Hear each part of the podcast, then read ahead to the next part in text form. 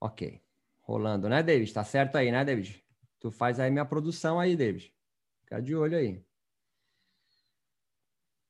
Ok. Puta, peguei a água lá embaixo, esqueci. Já foi, vai sem água de novo mesmo.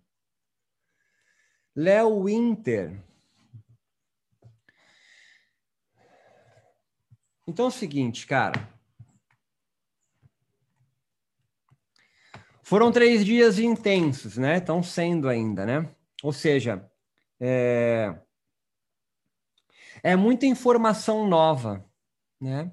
É muita informação que não está no senso comum do yoga. Por isso, é uma, às vezes, dificuldade para compreender totalmente do que, que eu estou falando. Às vezes a minha fala atravessa você te alegrando, te potencializando, aumentando as suas intensidades pelos meus afetos. Eu atravesso você, fazendo talvez alguns de vocês também aumentar a sensibilidade em afetar e ser afetado. O que você quer dizer com isso que eu me perco? Sabe as anotações que você fez no caderno? Um bilhão de ideias que você escreveu, você desenhou. Durante a minha fala, teve uma, um monte de ideia, depois se perdeu, aí voltou de novo. Isso é o poder de, ser, de afetar e ser afetado. O yoga chama isso de viveka. Eu chamo de intuições. O conhecimento intuitivo, que é diferente do racional. Não é melhor nem pior, é outro tipo de rolê. E como eu disse, é uma aula de yoga. E sendo yoga, é meditação. Praticar yoga é praticar meditação. Uma aula de yoga que não tem meditação, não tem contemplação, é algo próximo ao Pilates. E meditação não significa necessariamente você sentar com as pernas cruzadas, com as mãos em prece, fazendo o on esse, esse é um programa. Essa, se liga que a aula já começou, hein, tio? Essa é uma técnica. O yoga, então, é uma caixa de ferramentas aberto com diversas técnicas. E às vezes alguns programas desses, programas, leia-se, um conjunto de técnicas organizado de uma forma, se cristaliza, se sedimenta. E chamamos isso de escola, método, sei lá o nome que você queira dar. Patanjali fez isso. Patanjali sedimentou um programa. A gente chama de sistematização, não é? Não foi o primeiro, não foi o último. Antes de Patox, existia provavelmente uma, uma sociedade multifacetada de programas de yoga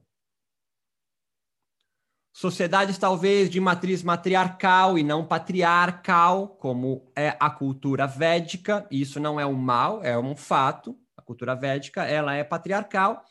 E como foi se consolidando na Índia de forma hegemônica, tanto que funda uma religião que vai ditar as regras ainda hoje, sistema de castas, um livro sagrado, o nosso é a Bíblia, tá? Não fica achando que tu é o, é o libertário. A nossa é a Bíblia, tá? Ah, eu sou ateu. É, ateu. Mas se, seu pai tá na UTI, na, na, no andar de pa, é, cuidados paliativos, não, tô falando de mim, tu não vai abrir o tapetinho e soltar a série 1 do Ashtanga.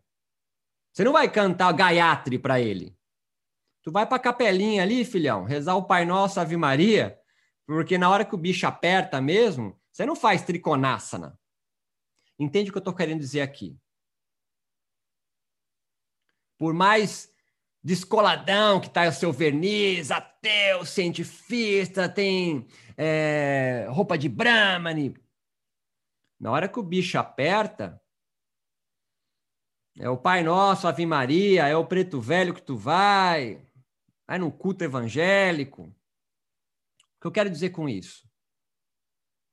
É que há um corpo sem órgãos, né? a gente vê um corpo não organizado, que em nós brasileiros é muito forte a cultura católica. organizando então a sua forma de pensamento, de vida. Tu não sente culpado porque tu não consegue acordar às quatro e meia da manhã para soltar a serinha do Aftanga? Hã? Estou falando de todos, são pessoas iluminadas, não é isso, né? Talvez eu esteja falando de mim. a culpa é cristã, né? A culpa é cristã. E o yoga, então, foi se consolidando numa forma consensual, hegemônica, senso comum, que hoje é. Se alguém pergunta para o Tiago, o que, que é yoga? Chitta Vritta Nirodha. Yoga é a paralisação voluntária das modificações da mente. Todo mundo responde isso uníssono. Isso não está errado, mas é uma de infinitas possibilidades de pensar o yoga. E aqui nós estamos falando de um outro rolê, é uma linha de fuga. Yoga aqui não se conceitua ele. O que nós entendemos aqui dos yogas são formas, né? Então existem várias formas de yoga. Algumas são narrativas dominantes. A dominante para nós aqui é de Patanjali. Alguém quer falar de ética de yoga, vem na cabeça Yaminiyama. Você pode nem, nem achar que esse rolê é legal, mas vem na tua cabeça Yaminiyama. É um discurso narrativo dominante, hegemônico, consensual, construído ao longo de milhões de anos. Milhões não, mas de alguns mil anos. Dois mil anos. Tanto que Robson aprendeu no seu curso de formação, e esse nome é, é maravilhoso, né? Curso de formação é forma, forma um corpo robsoniano, robsoniano yógico de pensar o yoga sobre aquele, aquela ótica do curso de formação dele. O curso de formação também não é um problema. Só poderia deixar claro para Juniane que iam formar ela numa visão de infinitas outras possibilidades de yoga. Não há, então, um artigo definido o ou a antes do yoga, mas o indefinido, uns, os, as yogas. Renatinha lixando a unha é espetacular. Mantém, mantém, mantém, mantém que tá bom. O que nós pensamos então na nossa primeira aula é primeiro perceber isso. Que olha, eu fui construído em cima de um modelo de yoga e me fizeram entender que esse modelo de yoga é o yoga. E, e aí eu, eu, eu crio uma régua, né? É fácil viver assim. Assim é mais fácil. Por isso que foi construído assim. Existe uma régua de yoga, e aí qualquer desvio padrão para a direita ou para a esquerda tá errado. É fácil assim. Por isso que é hegemônico. E aí o segundo passo da primeira aula, é, antes de você perceber isso, né?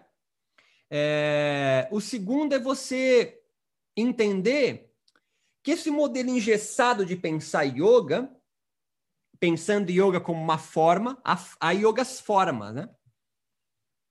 Hatha Yoga dos Nata, Darshana Yoga de Patanjali, Tantra Yoga, Vivekananda Yoga, Iyengar Yoga, Ashtanga Vinyasa Yoga, Yoga Terapia de Hermógenes, Swasti Yoga, Awaken Love, são várias formas de yoga, cada uma delas com uma estética, cada uma delas com uma filosofia. Vem que eu tô subindo, tiozão. Vai junto aí. Cada uma tem uma estética e cada um tem uma filosofia. Pensando em estética como uma superestrutura e a filosofia a infraestrutura que reverbera nisso. Eu citei isso em algumas vezes nas aulas, falei assim, cara, eu vejo, eu vejo de longe um ayangueiro andando e um astangueiro andando. Eu nunca conheci, mas eu, eu reconheço tipo de roupa, jeito que fala, jeito de andar, o tapete. Você viu a astangueira de longe, o tapetinho, toalha e o bagulho enrolado na porra do tapete. Você vê de longe, mais empinadinho.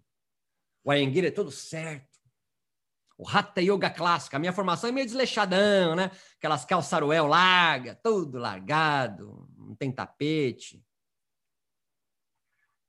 E vem crescendo no Brasil com mais força a partir dos anos 90, 2000, um pessoal mais raiz, como eles se entendem, muito mais de estética hinduísta. Tá pegando o rolê da estética, não? Eu sei que isso é novo. Há uma estética mais ortodoxa, de matriz mais indiana, hinduísta, e eles. Né? Há uma estética, é bem claro isso. Livros que leem, áudios que ouvem, workshops que fazem e assistem. E sem falar vestimenta, fala, né? Os, quando você conversa com esses caras mais raiz, tipo WhatsApp, os caras conseguem achar a porra do sânscrito no WhatsApp. Eu nunca vi negócio. O cara fala a palavra purusha com underline, ponto, e para, pá. Entende? Entende o que eu tô falando? Há uma estética, então. Nesses, cada um desses yogas formas tem uma estética e tem uma filosofia. E é irado. Não há como vivenciar sem isso, porque senão fica o cosplay, né? Você fica imitando. É o poser, o cara compra aquela Harley. Tá vendo, aquele tiozão que para no posto domingo com Harley, jaqueta de couro e capacete, um bagulho, um negócio, a plaquinha do lado, abre escapamento. Os tiozão não abre escapamento. Quem abre escapamento é o moleque mais novo. E tem o bababá, tem rádio, caralho, DVD. É um poser, né? Ele não é, puto, um harleiro mesmo, assim. Ele sai da garagem da casa dele e vai para aquele posto. Não um cara que, porra, pega estrada, vai para Atacama de Harley, porque você pode Atacama de Harley também tu vai se fuder, né? Que é ruim. Entende que eu estou brincando com isso? Ele tem uma estética, mas não tem a filosofia. Vem, Ana, a aula começou já. Então, há muitos yogis que copiam estéticas, mas não vivem a filosofia. Essa é a aula 1 que eu estou ainda, hein, tio? Então, identifica qual é a estética que foi construída em você e a filosofia por trás disso. Esse é o primeiro rolê. Por quê? Porque, cara, você está absolutamente alienado disso. Menos vocês, pessoas esclarecidas, obviamente. Citando pessoas genéricas que não são vocês, claro. E eu estou falando de mim, né? Eu fui criado numa estética de Kaivalyadama, Instituto do Swami Kuvalayananda, o pai do yoga científico. Há uma estética na, na minha tradição, que eu me formei ali nos anos 2000. Tradição de Kaivala. Tanto é que a, era o pai do yoga científico, o valor da ciência. Caralho, eu fui fazer mestrado, doutorado e pós-doutorado. Olha só como isso entrou em mim construiu um corpo sem órgãos, desejante de mais ciência no yoga. Caralho, se você entendeu isso, caralho, você, você eu sou foda. Se impregnou em mim esse corpo sem órgãos do yoga científico. Caralho, foi da hora isso aqui, eu inventei agora, mas foi bom isso aqui. O que eu tô fazendo, olha, é viver com isso. Eu estou falando, estou ali, estou no yoga, estou pensando, estou junto e vai criando linhas de fuga da minha fala. Você está entendendo o que eu estou dizendo, não? Pera, puta, essa parte é mais difícil de explicar. Qual é a estética e a filosofia em que você vive yoga? O primeiro passo é esse, cara. Você não quer acabar com Maia, você quer acabar com a vidya, a ignorância. E começa pela ignorância de você mesmo. Quais são os atravessamentos, intensidades iógicas construídos para você desejar? Para quê? Aí vem o segundo passo. Para você então sentir se o que atravessa no yoga que você vive aumenta a tua tesão, aumenta sua potência, aumenta a vontade de mais vida iógica ou não. Porque há alegrias potentes e há alegrias passivas. Alegria potente é alegria, cara, dá vontade. Você vai fazer outra coisa, você, você, você estuda, você produz um negócio, você tá ali. O passivo. O passivo é o, é o ranhetinho, é o caga-regra. Não é yoga isso, hein? Oh, esse Tom Gayatra é errado. Esse sutra aqui vem antes desse. Patanjali quis dizer... Oh, é, é o ranhetinho. Não vive. Tem tesão, por cagar regra aos outros. Tem muito isso. É alegre. Ele, ele encontra potência nisso, mas é uma potência passiva. Ele não cria mais vida para ele. Tá pegando, não? Essa já é, o, a, é a nossa aula 2, a Web 2. Então, entender qual corpo sem órgãos em você, esse corpo que foi organizado para você sentir yoga da forma que eles desejavam que você sentisse. Caralho, essa foi foda também. Até os anos 8, até os anos 90 no Brasil, nós tínhamos duas formas de sentir o yoga no Brasil dominantes. Se você pousasse de Marte viesse para o Brasil e queria praticar yoga, ou era Swastika ou era yoga, yoga terapia. Tinham outras, mas eram essas duas dominantes. Cada uma delas atravessando você de uma forma diferente. Uma mais plural, mais universal, todo mundo pode praticar, mais ligado à terapia, Hermógenes, yoga terapia. Todo mundo é bastante atravessado pela filosofia e a estética hermogiana. Todo mundo. No Brasil, pelo menos, ah, vai, pelo menos quem fez formação até os anos 2000, 2000 e pouco. E a, e a, a do Suástia, ela era mais, ela é mais, ela é mais elitista, e eu não tô sendo puta, não, não, não é isso. Pelo contrário, a galera briga comigo que às vezes, ah, você defende De Rosa. Eu não defendo, mas eu estou colocando para você o seguinte: são duas estéticas, duas filosofias, uma ganhou e a outra ficou o mal, não é? Ficou dual, né? Ficou o bem contra o mal. O bom velhinho do yoga, Hermógenes, contra o velhinho sacana, sensualista, que pega as menininhos, menininhos. Eu, eu fui criado assim. O meu curso de yoga zoava o, Aenga, minha forma, o meu curso de formação para ser professor de yoga, né? O meu não, o que eu, o que eu, eu não tenho nenhum. Eu, eu, me criou para falar assim: oh, os caras penduram corda, usa bloco. Ah, o yoga é muito mais simples do que isso. Oi? E quantos de nós ainda tem esse discurso? Não é?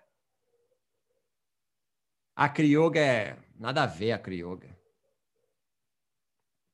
Essa menina agora em Duque de Caxias fica rebolando dança do funk. Nossa! Vem comigo. Quantos de nós não são o yogis do bem, não é? Yogis do bem contra os yogis do mal, não é? Eu chamo esses de pequeno fascistas do yoga, né? Eles, porque são diferentes de mim, eu busco retóricas para aniquilar aquele corpo. E com aquele corpo, aquela estética, é aquela estética, aquela filosofia, para quê? Para minha ficar dominante. E há narrativas dominantes no yoga hoje. Como tudo, né? Há um campo de atuação. Como então eu construir? Ah, já me, já, já me liguei, já percebi, pá, eu não quero mais isso, estou inquieto. Porque assim, muitos de vocês que estão aqui, cara, não tem nenhum aqui ortodoxo, tá certo? Assim, eu vou, vou rodar de novo aqui. Hoje tem alguém com roupa de Brahma. Não tem. Esse cara aqui é despotencializado na minha fala. Em outras palavras, essa estética e essa filosofia mais ortodoxa não encontra tesão, não encontra potência, não encontra mais vida, não encontra mais intensidade comigo. Jonas Mazetti, cara, ele produz outras intensidades ele produz outro corpo sem órgãos do yoga, é uma outra estética e é uma outra filosofia. E eu não estou dizendo isso para você optar, não é isso, estou colocando extremos. O que eu quero de você, aula 2, é você aprender a construir o seu próprio corpo sem órgãos do yoga. Como eu faço isso? Bom, primeiro você tem que entender a aula 1, um, que você tá ou não em qual, quais são os atravessamentos que regem a vida Tiago Bindevalde de ser no yoga? Do cosmos, Roberta Lima. É sair da alienação. Entender isso. Se você não consegue pensar, você está mergulhado né, em avidya. Né? Você não sabe quais são os desejos que os seus yogas cooptam de você, está mergulhado. Né? Como eu construo? É um programa. E é um programa é, de experimentações. Por exemplo, eu aprendi que eu tinha que fazer Surya Namaskar depois é uma sequência de asanas, ou de pé e depois senta, ou sentado depois de pé, acaba em Shavasana, aí você senta para fazer é, pranayamas, e aí você medita. Há um programa no qual eu me formei. Esse é o programa que eu me formei. Tem esse roteiro. Esse roteiro, a aula propriamente, vamos pensar, a aula propriamente de yoga, vai construir em mim um desejo, uma intensidade, sensações, percepções, e estava tudo já demonstrado. Ó, tem samadhi sem semente, depois é o samadhi com semente, samadhi sem... Não sei se você está entendendo o que eu estou falando, né? Samadhi sem semente, samadhi com semente, aí você vai tinha todo um roteiro de sensações e percepções. O Hatha Yoga Pradipika deixa claro isso, Olgueirante, sei lá.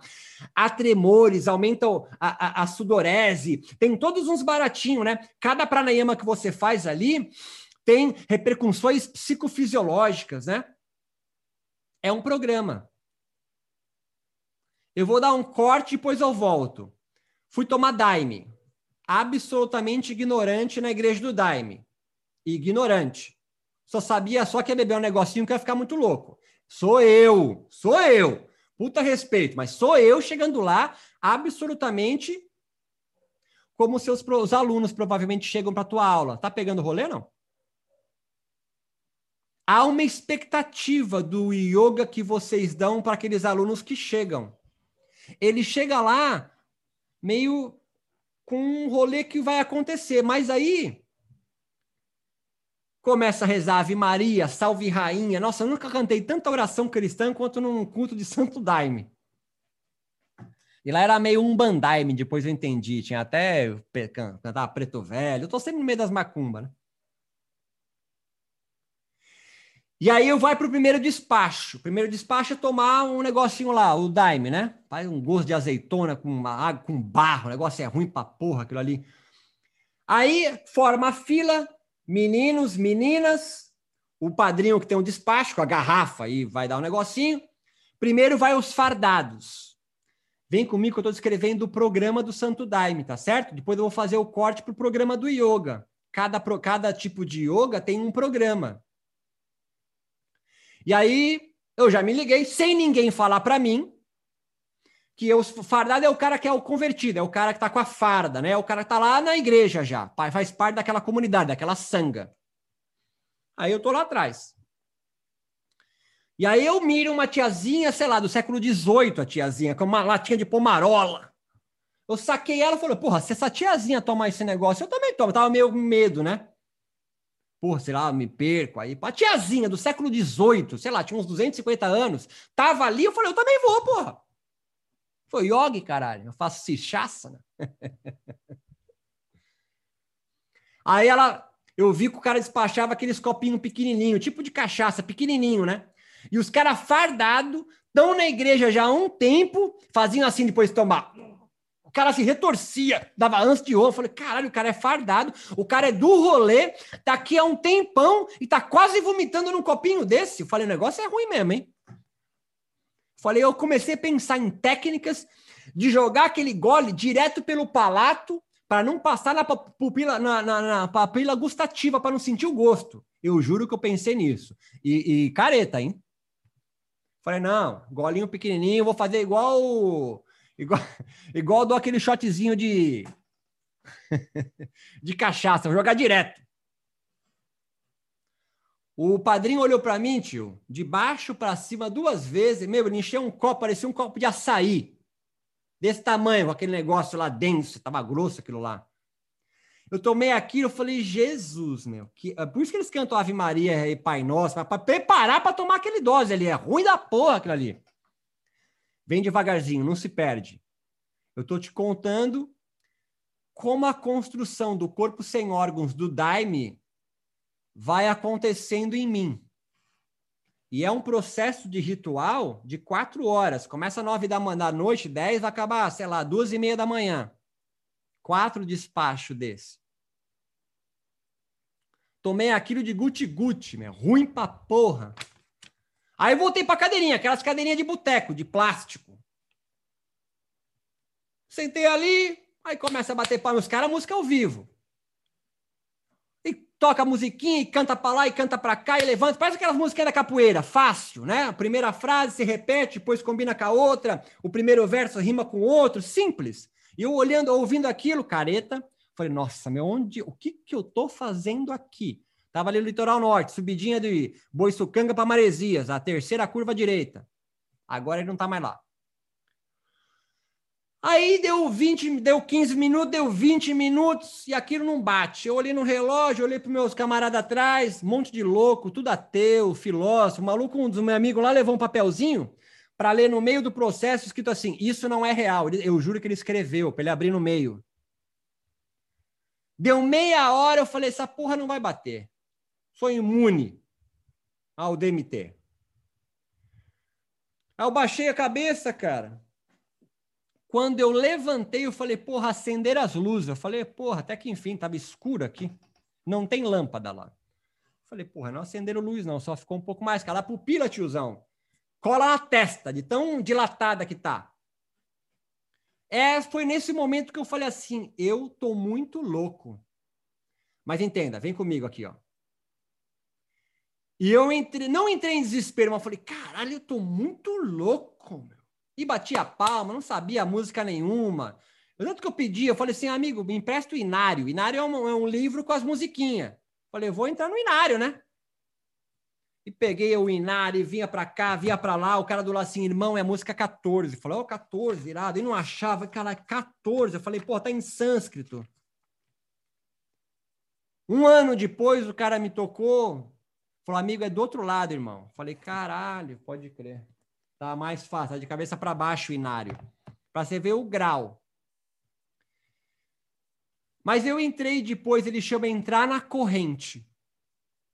Porque os caras que não entram na corrente vão indo para trás da igreja. Os caras levanta e manda ir para trás. Quem é os caras que não entram na corrente?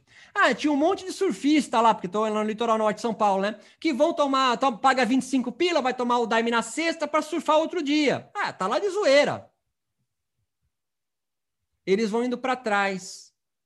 E eu falei assim: não, eu mirei na tiazinha, a tiazinha ficou na minha frente. E ela cantando, olhava. Eu, eu via, eu, eu, né? Eu achei que ela estava olhando para mim. Ela olhava para mim e fazia assim com a cabeça e falei: ah, é assim. Eu, eu entrei no barato eu comecei a ir para frente da igreja, perto dos caras com violão. Os caras com violão, eu falei, eu toco violão, falei, nossa, o maluco tá tocando violão, solando nesse estado. Eu falei, o malandro é bom. Só tem mila ré as músicas, né? Só tem três acordes a música. Mas eu tava achando que tava apavorando lá. Entenda o que eu tô te falando. Ao longo do processo, ou você entra naquilo, vai construindo um corpo sem órgãos do Daime e entendendo o processo. Durante as quatro horas que eu fiquei ali no ritual, cara, eu resolvi treta do meu pai. Eu resolvi várias tretas. Eu descobri o segredo do universo. Acabou três e meia da manhã. Voltei a ser o mesmo retardado de sempre. Esqueci tudo, não peguei, peguei algumas coisas. Agora vem, vai, vou fechar o rolê. Você volta do processo com algumas sacações. O yoga chama isso de viveka. Essas pequenas sacações, vem comigo, Thelma, me possibilitaram, ao longo de outras vezes que eu fui visitar o Daime, participei do processo de novo, nunca fui fardado, criar algumas linhas de fuga de, de um caminho que eu estava traçando. Vem devagarzinho, vem devagarzinho.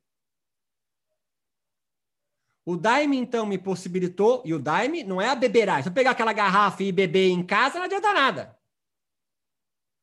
Mas aquele processo de entrar na corrente e cantar e bailar, tem uma hora que para tudo, desligam tudo e fica meia hora, eles chamam de contemplação, eles dão o um nome daquilo ali. Concentração. É meia hora no breu, quieto. Tô ali sentadinho. Meu amigo, você fecha o olho do seu cérebro faz assim, ó. Torce.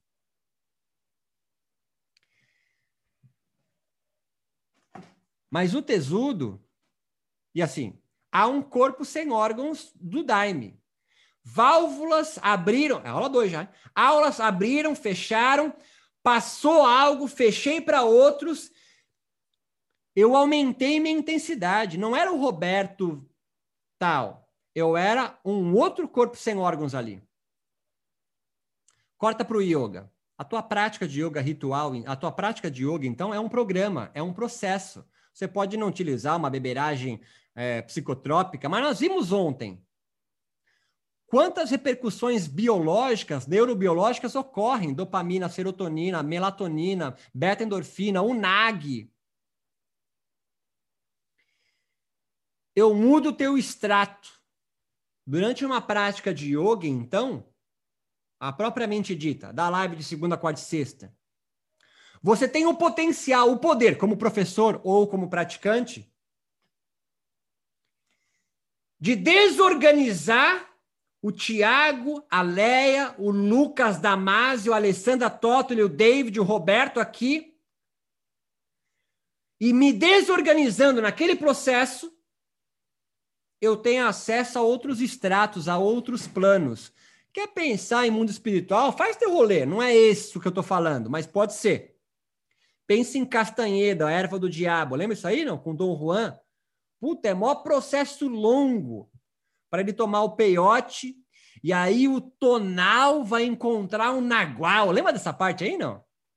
O nagual é um corpo sem órgãos do peiote. É um longo processo.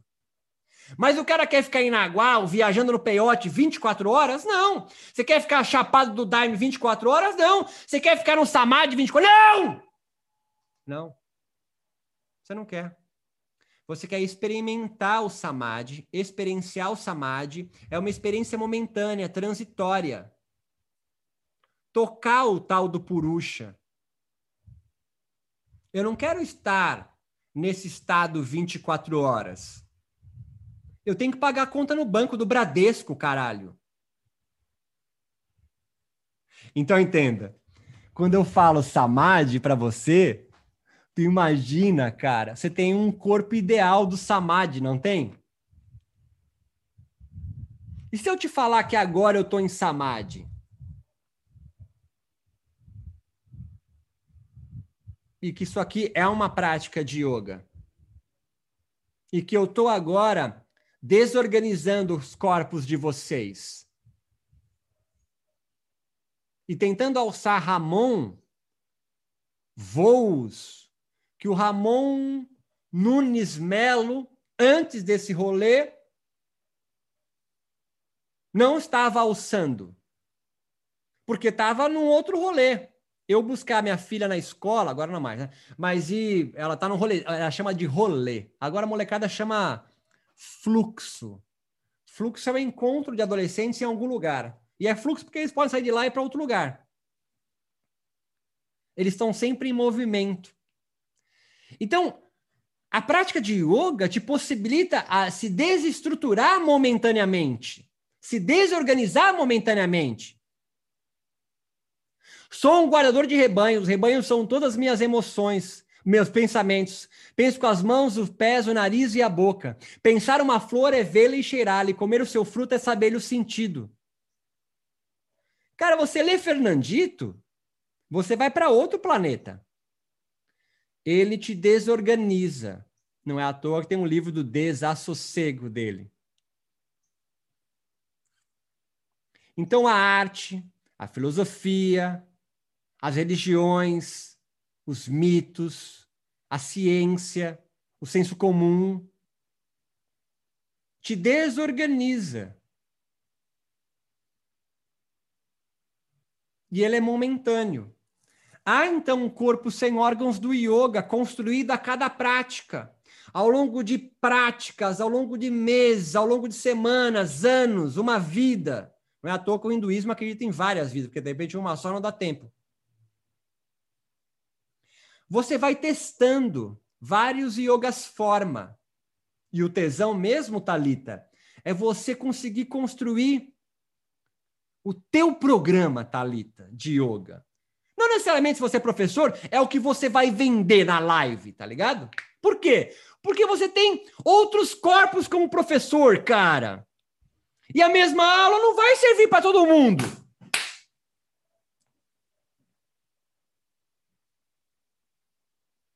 Não vai servir. E mesmo Ashtanga Vinyasa Yoga, que eu adoro, série fixa, eu posso ir lá fazer só série A. Faço série A, faço 25 Jai, deito Shavasana. Foda-se. Pelo menos a minha escola deixa. Deixa até abrir um pouquinho a janela. Mas você pode fazer a série A, a série B, a série de pé, a sentada, faz full vinyasa. Você pode fazer. Então entenda que mesmo eu estou tentando quebrar a ideia de que é, tá tudo errado. Não, tá tudo certo. O que eu estou falando para você é experimentar e perceber as intensidades que o yoga produz ou não em você, porque há algumas escolas de yoga que não vai alguns métodos de yoga, algumas formas de yoga que pode produzir zero intensidade em Ana Teresa. Ou porque não consegue abrir nenhuma válvula com porta para sentir algo, quer pensar em prana, faz seu rolê. Ou porque realmente aquilo ali não, não rola.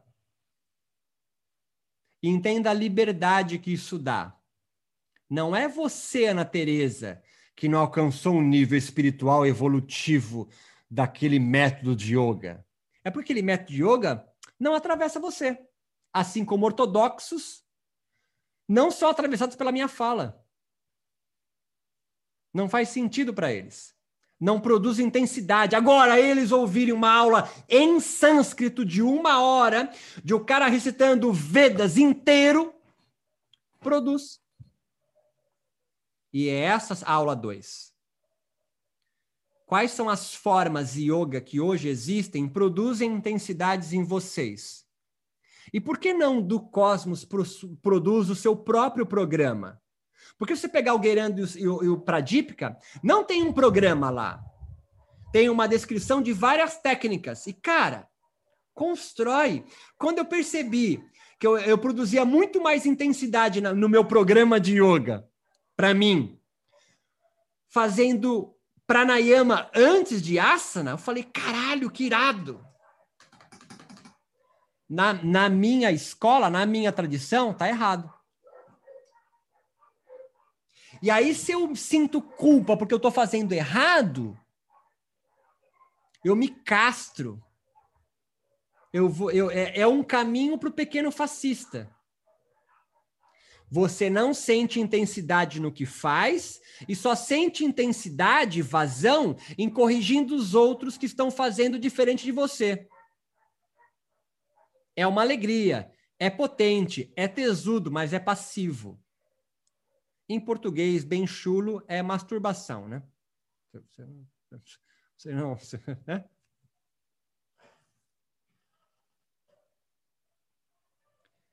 Então, você brincar com as técnicas e o yoga com uma caixa de ferramentas e produzir as suas combinações, cara, e perceber como isso age no corpo, você pode, então, Lucas, perceber uma nova estética surgindo. E por baixo dela, uma filosofia. Exemplos práticos, que não funciona nada aqui sem materialidades, que nós não somos, nós não somos dualistas nem idealistas. Tainá Antônio, em Duque de Caxias, uma yogi negra da comunidade. Te passo já, Renatinha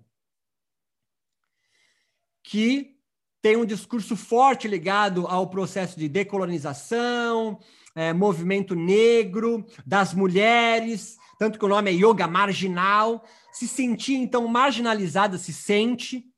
Em outras palavras, o yoga no qual ela foi formada, que é lá da Zona Sul, né? Para quem é do Rio de Janeiro, você, desce o morro, né? Vai para o asfalto, né?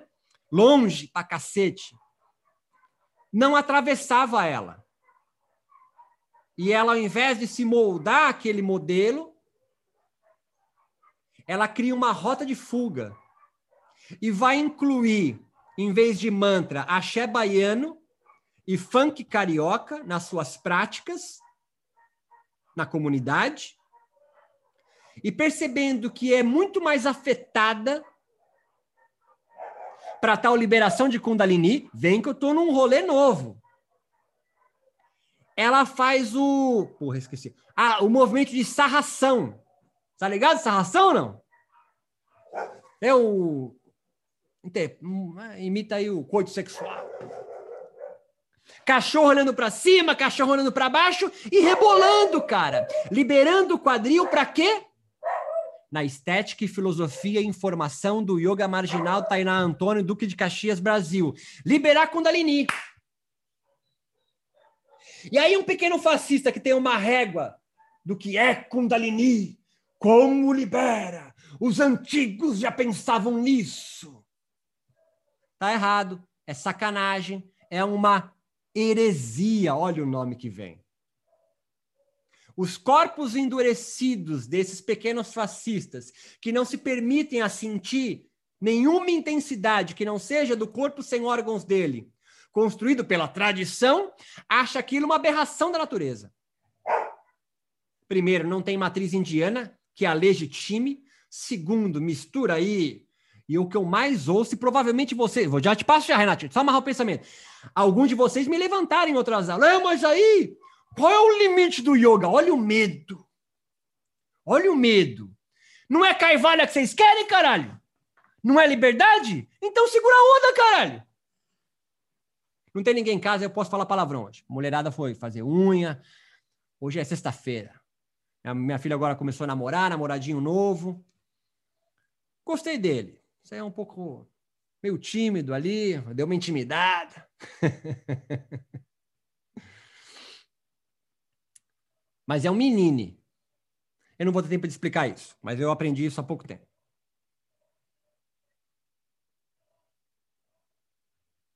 Dainá Antônio está criando uma nova estética do yoga e com ela uma nova filosofia. Ela está ciente disso já. Aqui em casa eu tenho o exemplo da minha esposa, da minha Durga, Mila, que criou um yoga que tem um asana só. Cara, que viagem, né?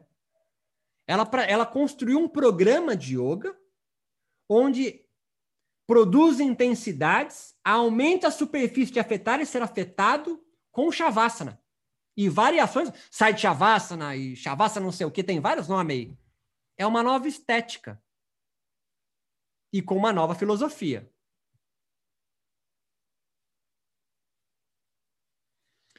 Qual é a estética, Thelma Toledo? Que recobre a sua superestrutura e a filosofia que sustenta ela em você. Não é para responder, é pergunta retórica. Renatinha, tu quer ainda fazer pergunta? Deu um rolê muito grande, foi difícil fechar. A vê, abre o microfone, vê se consegue. Aí. Prof, bom dia. Então, eu queria só. Eu, fiquei, eu fico um pouco confusa às vezes.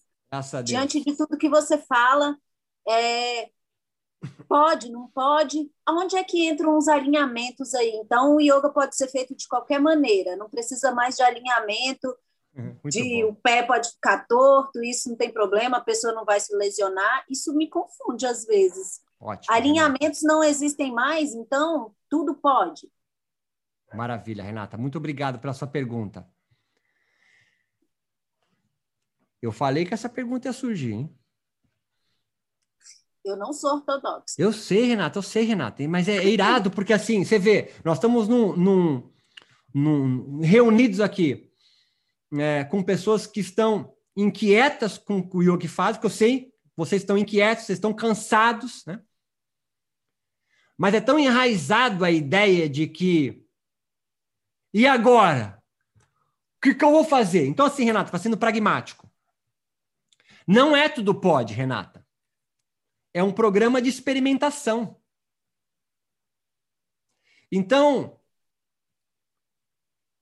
como é o triconasana? Perguntas retóricas, né? Ah, o triconasana é o pé alinhado com não sei o quê, não sei o quê, não sei o quê, não sei o quê. Beleza.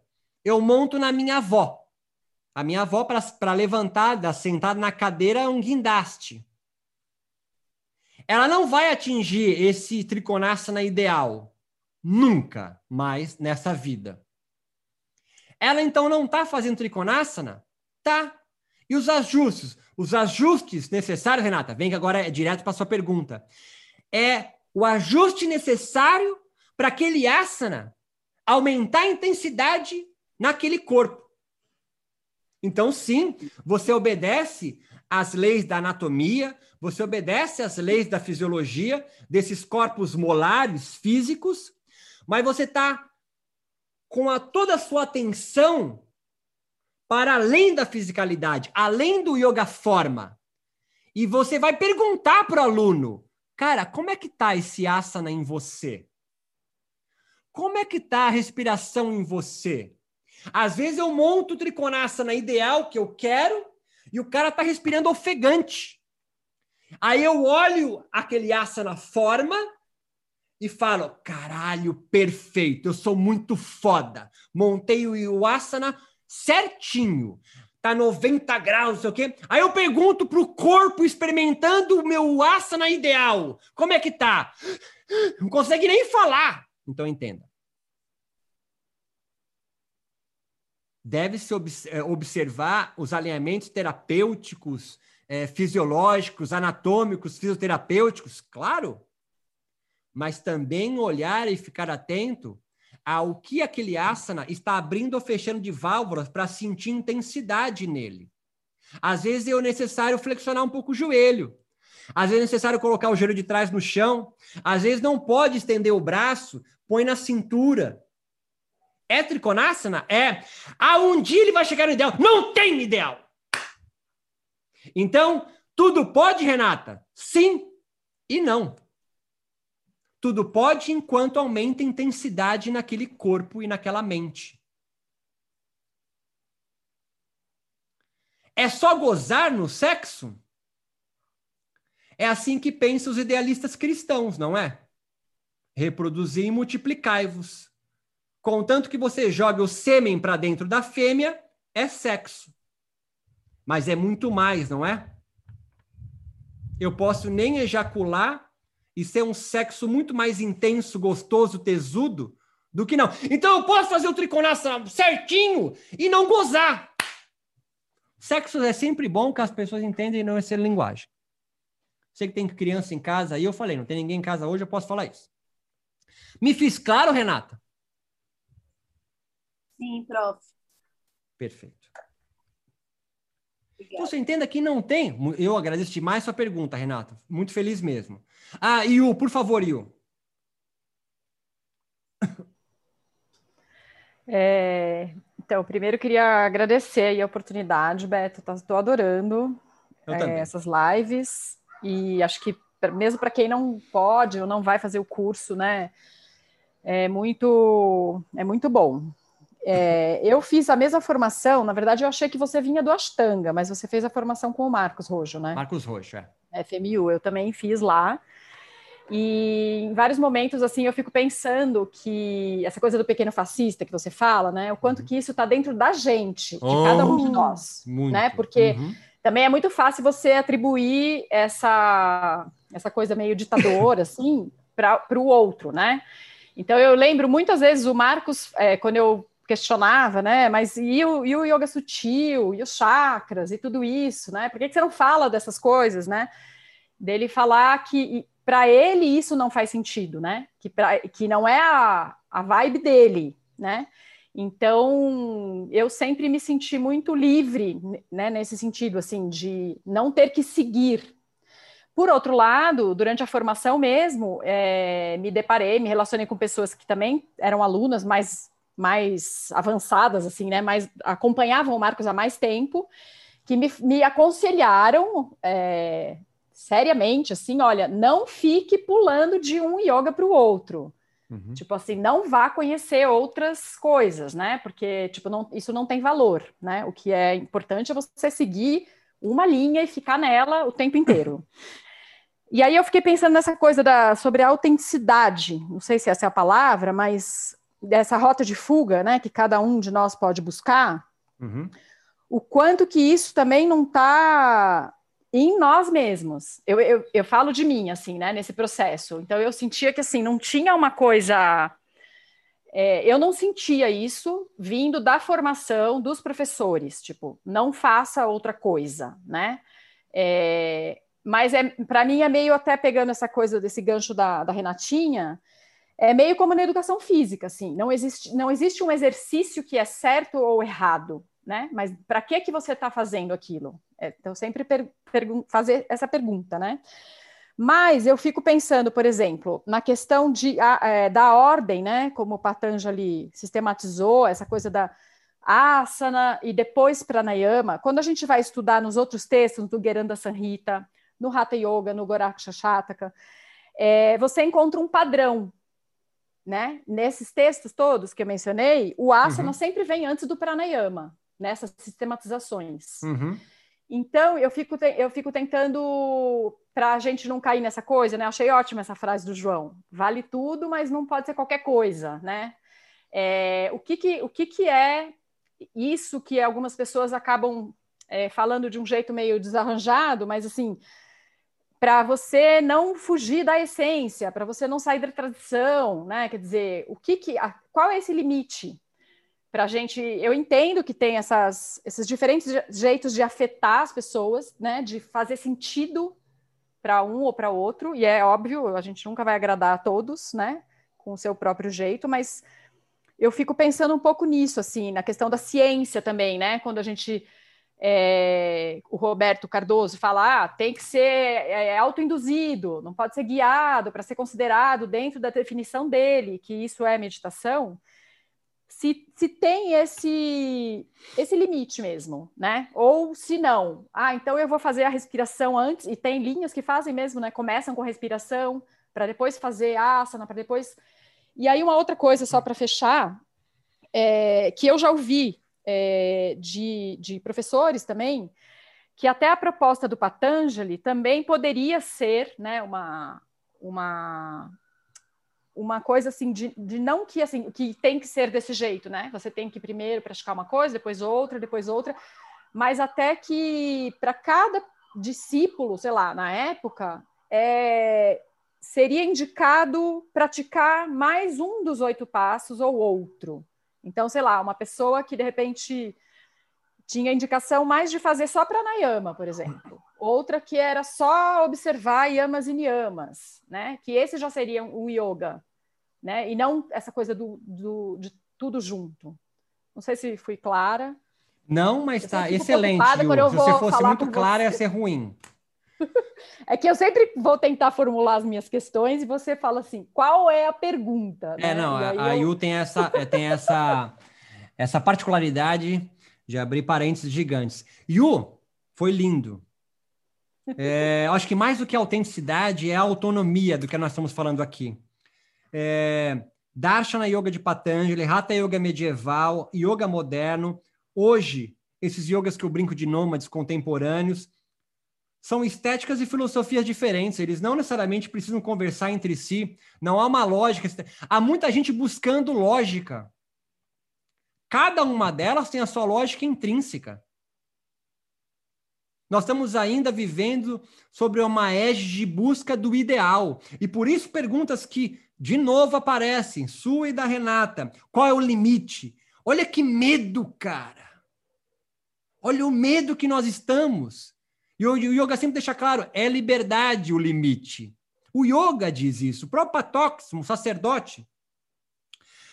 Aí me perguntar, ah, mas no Sutra tal, Patanjali disse que, disse que, quem comentando? O que eu, o que eu retruco é assim, você lendo os Yoga Sutras sem comentário, o que, que ele atravessa em você? O que esse sutra que você me pergunta, que outro comentou, produz em linha de fuga para você? Nada. Bom, então volte para o tapetinho, volte para a leitura, leia o 196. Eu tenho três versões no podcast de leitura dos 196 sutras direto. Dá 20 minutos no máximo, sem comentário. Seja atravessado pelo Yoga Sutra. Então você pode viver o Darshana Yoga de, de Patanjali, mas não mas você está vivendo sobre o Darshana Yoga de Patanjali ou se alguém que comentou e traduziu ele para você. Por exemplo, Taimini, aquele capinha verde, é um discípulo de Blavatsky, da teosofia. Todas as interpretações e comentários que ele faz dos 196 sutras está ligado a um viés teosófico. O Ritmeta, que é um livrinho capa bordô, ele é um psicólogo europeu. Ele é todo enviesado na psicologia europeia. você lê a tradução de De Rose, comentário de é enviesado pelo, pelo rolê dele. Eu quero saber o que o Yoga Sutra, lido por João Mário, produz nele. Aí você pergunta: ah, mas qual tradução eu vou pegar? Pega todos que você tem, caralho! Eu fiz isso num curso que eu dei também ao vivo aqui no, no, no YouTube, tá gravado aí. Eu li os 196 sutras com o livro da Glória, com a tese, a dissertação da Lilia Gumini, que é científica, é, mestre em línguas, e com a do João Gonçalves, e também com o do De Rose. Eu peguei os quatro e fui lendo. E fui construindo o quê? A síntese? Não! A minha! Ah, mas você é um bosta. Foda-se, era para mim. Então, o que produz o yoga que você pratica em você? Essa é a pergunta. Quais são as linhas de fuga que, experimentando yoga, são construídos? Nós estamos castrados com medo praticando yoga. Será que eu estou sentindo certo? Será que eu estou construindo o asana correto? Será que é o pranayama que vem antes? Será que eu posso fazer que? Você está pedindo licença para viver, tio? É isso que está fazendo? Nós estamos pedindo licença para viver o yoga. Sério? Você está fazendo isso? Você está pedindo licença para viver. Não peça licença para viver. Viva, tio. Tô, tô, tô, tô, tô colocando agora símbolos sagrados em você. Pronto, agora está liberto. É isso que você quer? Você quer isso? Né? Você quer um mantra? Ouvido, é? Dito no ouvidinho de alguém que você acha que é mestre? Pronto, vai, olha lá. Vou colocar uma roupa de, de açafrão, bindu, rapar o belo. David, agora você está liberto. É isso que você quer? Vocês estão pedindo licença para viver o yoga? É, João, por favor, João. É só uma questão rapidinha, assim, que você vem falando já sobre estética e filosofia, né? Uhum. Nessa relação. E se isso também pode ser entendido como uma poética no lugar da estética ou uma ética na filosofia. Um pouco essa relação. Total. É, é, ética aqui entendido como sentido de vida, né? Então, sim, a filosofia, como coloco aqui, colocado aqui, é como Deleuze e Guattari entende filosofia, como é, sentido de vida. E a poética pode ser um, né, cara? De repente você pode é, é, produzir essa estética do yoga na poesia. É, você pode produzir essa estética dançando. A estética do yoga, por exemplo, eu, eu, eu sou analfabeto em dança. Minhas, as, as, meninas aqui em casa que entendem disso. Eu fui pro. Olha, olha para você entender o meu corpo sem do yoga. Eu fui pro espetáculo de dança da Débora Cocker. Pode ser isso? E aí, é no, acho que é uma carioca, né? Aí eu fui no espetáculo que teve aqui em Florianópolis, pá. Abre. Abre a cortina ali. Cara, Ó, professor de educação física, né? né? Olha, é uma, é, tem uma parede na, no, no, no, no palco. Eu olho aquilo e falo assim, é a parede escalada. Aí a, a galera, os bailarinos, as bailarinas vêm junto, correndo, lindo, salta e prende na parede e volta. Prende na parede e volta. Eu falei, caralho, maior treino louco para fazer isso. Eu olho pro lado, a minha filha tá chorando. Entende o que eu tô falando aqui, Luciane? eu não sou, não consegui ser atravessado por aquela arte dança. Eu demorei para entender. Teve uma hora que o, bagulho saiu, fechou, apagou a luz, quando acendeu, cara, tinha 25 bailarinas em Sirchasana. Eu olhei pro lado, cutuquei minha mulher e falei, Sirchasana! Ela, cala a boca, caralho. Eu não tinha ética, ó, ó, ó. Eu não entendia aquela estética. Eu não tinha nem etiqueta para estar tá lá, não tem, como se diz agora, eu não tinha nem roupa para entender aquilo. E eu volto sempre a dizer, quando você compreendeu o guardador de rebanhos do Fernandito, você não precisa assistir mais aula minha. Porque tudo que eu falo tá naquela bosta daquele poema, filha da puta. Que eu, eu falo com raiva. Porque queria eu ter escrito aquela porra. Porque olha quanto. Eu tô uma hora falando. O cara escreveu Porra, 20 estrofes. Tá tudo lá. Guardador de rebanhos. Não precisa nem ler o livro inteiro, só aquele. Então, sim, cara, a estética, a filosofia, você pode estar na arte, você pode estar. É, é, é, é ler o livro de Kafka, você vai entender, é, é disso que eu estou falando. Né? Então não há. É, você lê Fernando Pessoa, você lê outros poetas, é tudo poesia, mas cada um com a sua estética, cada um com a sua filosofia. Você olha um cara em Sirshasana, é, Trikonasana, é, é, é yoga, mas não é. É yoga, mas não é. Você já viu a carica... Você já viu o trabalho do Angeli? Ah, ele é um cartunista. Beleza. Gaveta cartunista. Mas eu olho o traço dele, do nariz só, já sei que é um Angeli. Eu olho é, é, é, é para um urinol no museu, eu falo, porra, é do chão. Eu pego o aro de uma bicicleta Coloco em cima de um pedestal e é arte. Marcel Duchamp. Marcel Duchamp expande, acaba com o limite do que é e o que não é arte. Os yogis nomádicos, a estética nomádica que eu venho anunciando, não estou criando nada, eu estou anunciando, estou observando isso acontecer. Rompe com os limites conservadores, dominantes do yoga hoje hegemônico no Brasil. E as perguntas de vocês rodam em torno disso ainda. O que pode? O que não pode? Eu não estou tirando sarro, mas estou falando assim: é o anseio de todos. Eu posso? Sim, pode. Ah, mas vai ser uma bosta, yoga. Se é uma bosta arte ou é fodida arte, não cabe a você, mas aos seus alunos e ao campo onde o yoga atua. Agora, é claro, como vivemos em sociedade capitalista, há um corpo sem órgãos capitalista agindo em mim. E eu falo, porra, meu irmão tem 300 seguindo ele na live, eu tenho 30. Hã? Tá entendendo? Em cada um de nós aqui está pulsando um corpo sem órgãos do capital. E ele, ele quer alguém, ele deseja o quê, o corpo sem órgãos do capital? Deseja capital, brother. Dinheiro, não necessariamente em espécie. Reconhecimento. E aí você não se arrisca, Roberta Lima com medo. E aí fica vivendo aquela mesma vidinha yogica. O yoga vem de Ushika, ligar e atar. Sutra 1, eu vou expor o que é o yoga. Sutra 2, Yoga Chitta Vita Niroda. Ó, oh, Niroda, Niroda. Puta vida, vida feia, né? Vida replicante. Todo mundo fazendo igual. Ah, mas eu gosto disso. Você aumenta sua intensidade, aumenta seu tesão, é irado. Continua. Eu não quero aniquilar o conservador, as tradições, as igrejas, os pequenos fascistas, nem os pequenos fascistas eu quero eliminar, é, nem os cosplay de não quero eliminar eles. Eu quero que eles nos permitam viver e que Renatinha, Bruna, Luciene, Silva, Silvia, não se sintam culpados de rebolar fazendo cachorro olhando para cima. Eu não quero que Tiago se sinta deslegitimado porque o yoga dele não tem matriz indiana. Hermógenes e De Rose se sentiram deslegitimados.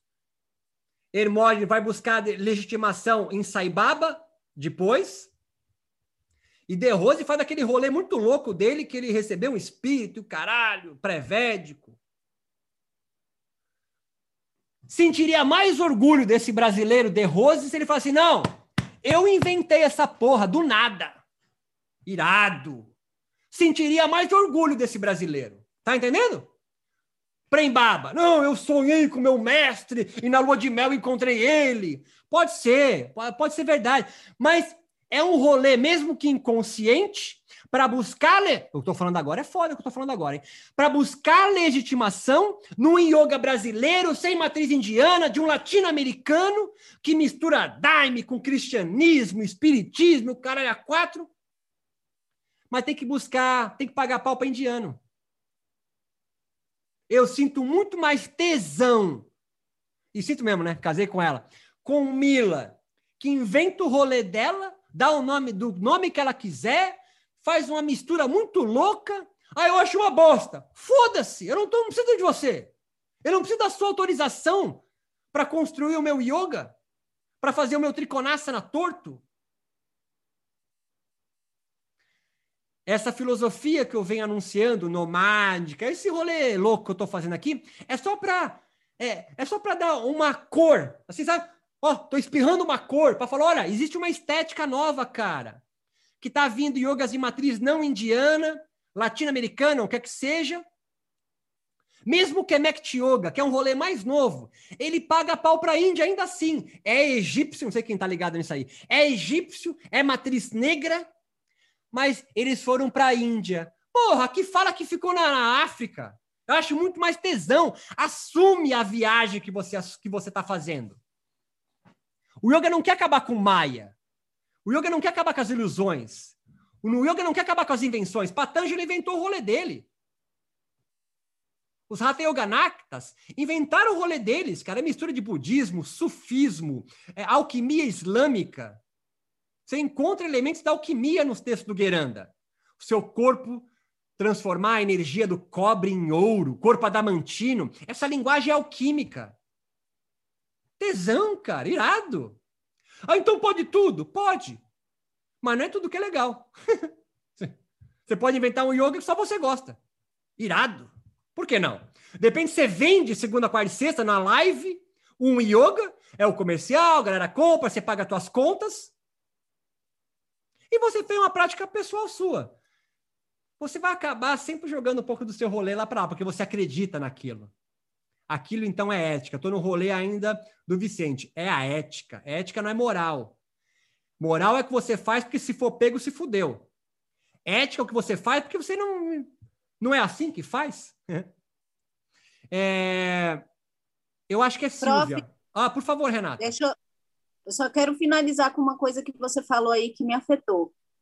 Não é, não é a questão de, ah, eu vou fazer o que eu quiser. Não, pede desculpas, Renata. Dentro da ética, dentro da ética, eu me vejo dentro do que eu aprendi também, que eu não sei se está errado ou certo, mas acredito que esteja certo, da yoga terapia. Se você ficar fazendo com uma pessoa um asana, é claro que o asana vai se adaptar ao corpo da pessoa. Você falou, concordo, sim ela vai fazer o asana de acordo com a possibilidade dela. Mas, se você fica fazendo a vida inteira uma coisa errada com a pessoa, segundo yoga terapia, você vai lesionar a pessoa. Em vez de melhorar, por exemplo, alguma coisa de coluna dela, ela alguém que tem uma hérnia em tal lugar não pode fazer tal postura. Você fica colocando a pessoa para fazer aquilo porque tudo pode, e aí você vai machucar a pessoa, piorar o estado dela. Então, eu tenho medo. Tá com medinho? Tô sim, medinho de machucar a pessoa, da pessoa, em vez de melhorar com yoga terapia é, e definhar um pouco mais, sabe? Então, eu, eu sinto responsabilidade com o asana, sim, aplicando na pessoa, e tenho medo, sim, disso, de, de repente, em vez de melhorar o estado, piorar, entende? Então, eu acho que eu tenho, acho que tem ética, não sei se eu aprendi errado com yoga terapia nas escolas que eu estudei. É, para além de todos os status e tudo mais, dentro da terapia, né? Falando terapeuticamente. Muito bom. Renata. Mas nós estamos indo além da forma, Renata. Eu falei isso para você. Sim, o asana tem que ter um cuidado fisiológico, anatômico. Mas além disso, o que esse asana, bem construído para não ter lesão articular da lombar, da hernia de disco e não sei o quê, toda a anamnese que você fez, o que isso atravessa nele? Então vai virar uma fisioterapia? Pergunta retórica, né, para responder. Não, o yoga quer produzir experimentações, tesões, intensidades Claro, tem toda uma composição. Quando eu fui tomar Daime, o tamanho do copo que ele me deu foi medido também por ele. Ele sacou em mim, de uma certa forma, o meu grau de resistência a o que ia acontecer ali. Eu não ia ser afetado tomando uma dosezinha pequena. Ele aumentou a dose. Então, esse jogo é com muita prudência. Eu falei muito isso na aula passada. É uma lima muito fina para abrir uma fissura, não é para pular um muro. Então, não tenha medo, mas com muita prudência, porque o medo exagerado faz você não experimentar nada e não sair do trilho. E que você colocou muito bem. Segundo a estética e filosofia do yoga terapia, que eu me formei com X e Y pessoas, eu tenho esse plano. Fudido, irado, mantém.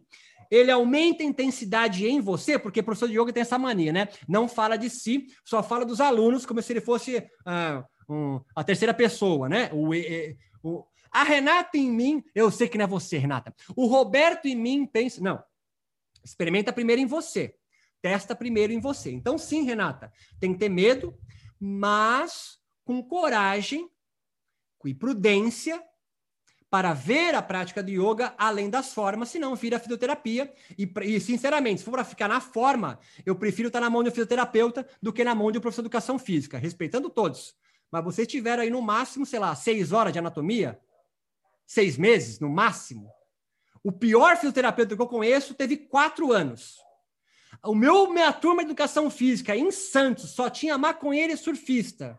O pior de lá teve quatro anos de fisiologia é muito melhor formado do que qualquer um de qualquer curso de fisiologia, de, de, yoga que eu conheço hoje aqui. Então, sim, Renata, tem que olhar a forma, mas o yoga como filosofia estética vai além disso. Silvia, por favor, Silvia.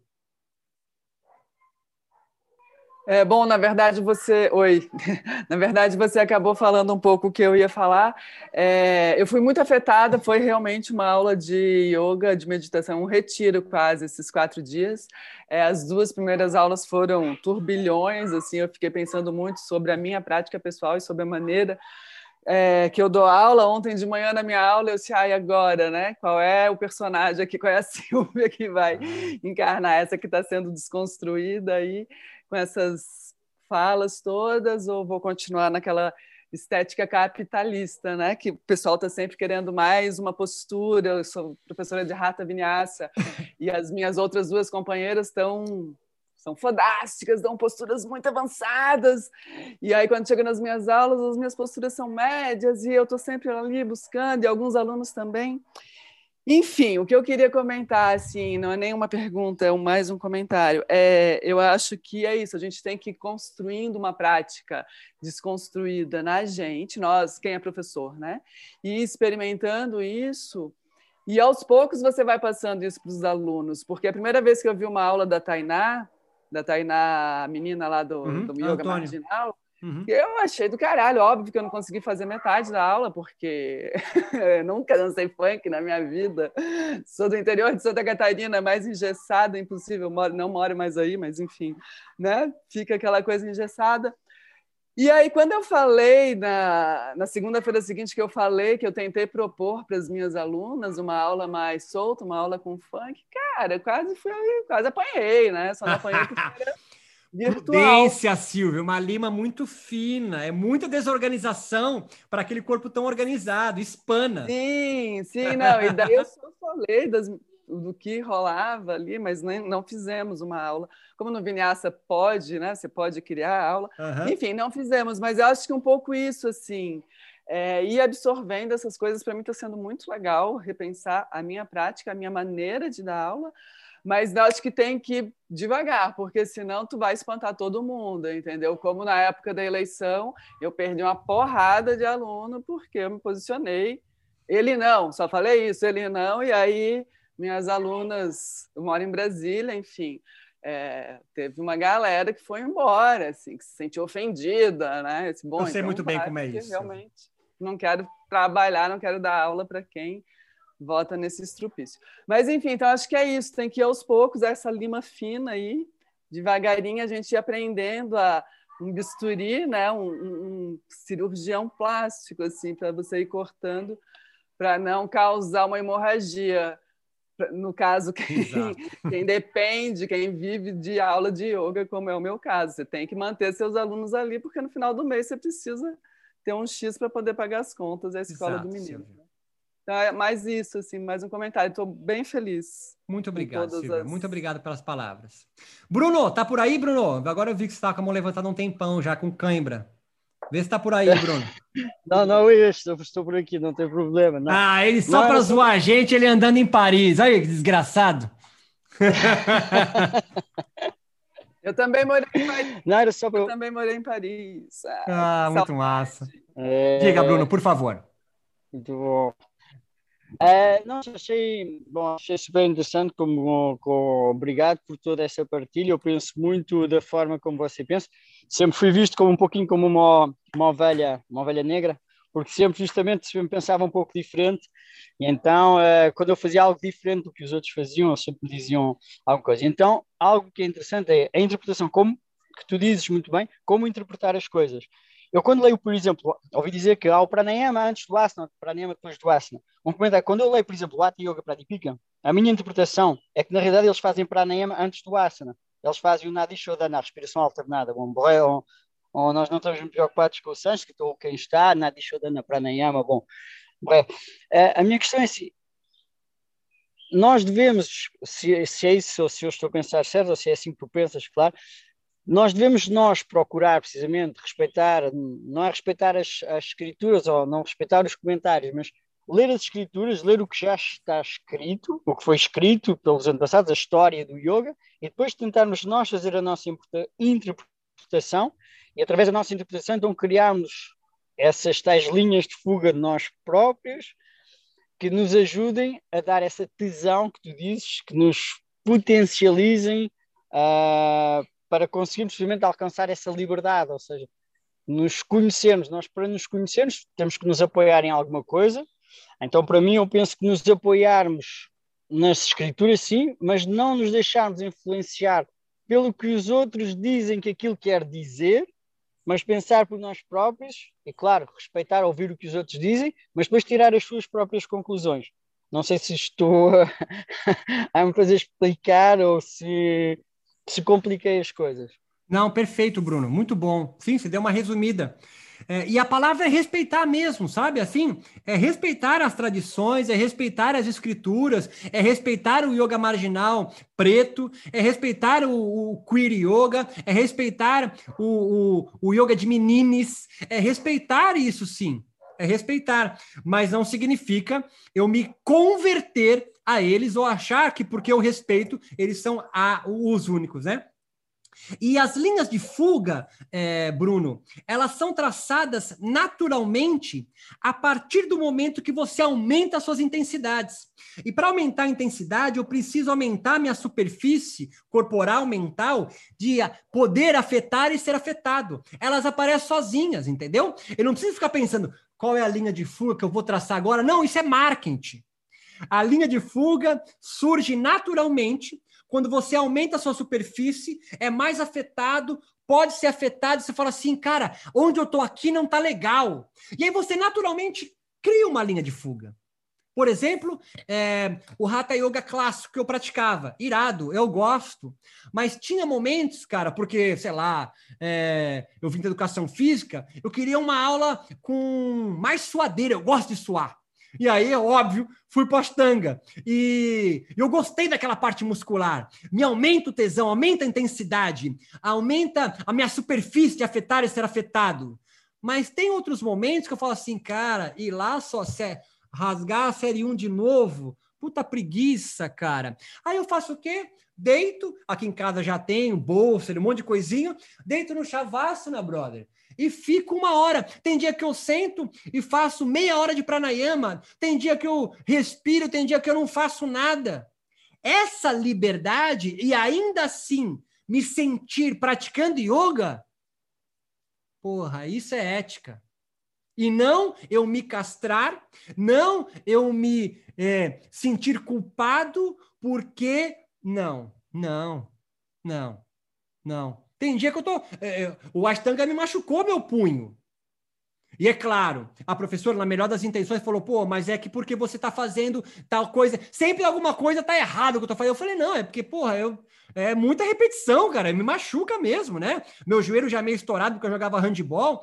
Então, é fazer, mas você tem essa possibilidade de infinitos yogas para beber. Então, quanto mais possibilidades de yoga, porra, Olha só, tem um cabedal, todo mundo convivendo junto, cara. Então, é, é, eu quero ir num barzinho para ouvir chorinho, eu posso ir. Se eu quiser ir ouvir é, fado, eu tenho um lugar para ouvir fado aqui. Se eu quiser ouvir funk, eu tenho um lugar para ouvir funk. Não é uma uma, é, uma, uma ditadura iógica de um só, entendeu? Tendo uma perspectiva múltipla, facetária, é muito mais legal, é muito mais tesudo viver assim. E sim, é respeitar a tradição do fado. Eu estou falando que está né, falando comigo, falando com você. Mas também é legal ouvir uma cantora nova do fado que mistura, sei lá, estou inventando, é, notas de jazz, né? Lá, para um tradicionalista do fado, né? É, é, de Braga, sei lá, é, vai falar, nossa, tá acabando com a tradição do fado. Não. Respeita pra caramba o fado. Tanto que, olha, tá criando uma rota de fuga, e é fado ainda. Né? O medo dos tradicionalistas é de que o fado, então, agora perca a sua porosidade. Não, leva fado para mais lugar. Quando o Vivekananda vai criar sua rota de fuga, incluir cristianismo, biomedicina e tudo mais no yoga, que nós vamos chamar hoje de moderno, popularizou o yoga. Olha aí quantas mulheres aqui, ó, antes de Vivekananda, era impensável ter Alessandra Tottoli praticando yoga. E hoje elas dominam dominam ser praticantes, né? Porque ainda quem domina as narrativas são os homens. É, eu acho que é a, é a Ive. Depois você, Luciane.